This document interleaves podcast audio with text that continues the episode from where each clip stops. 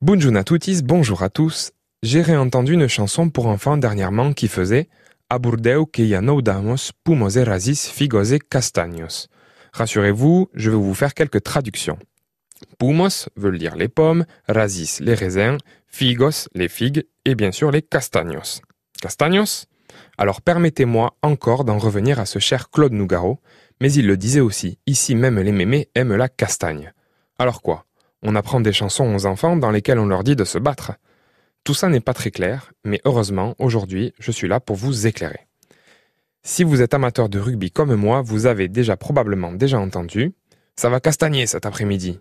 En gros, les joueurs vont s'échanger quelques amabilités à l'aide de leurs grandes mains. Mais attention, cette phrase peut aussi avoir un autre sens. Rappelez-vous du dernier épisode de Canicule. Ça va castagner aujourd'hui, comprenez, le soleil va taper fort toute la journée. Mais une castagne, en occitan, c'est une châtaigne, et je parle bien du fruit.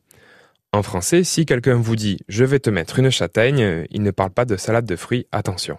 Évidemment, je ne vous encourage pas à vous bagarrer pour mettre en pratique ce nouvel occitanisme dont je viens de vous parler. Préférez plutôt vous faire une belle salade de fruits en cette période estivale, à base de pumos, des rasis, des majufos, des fraises, ou quequesio, ou quoi que ce soit.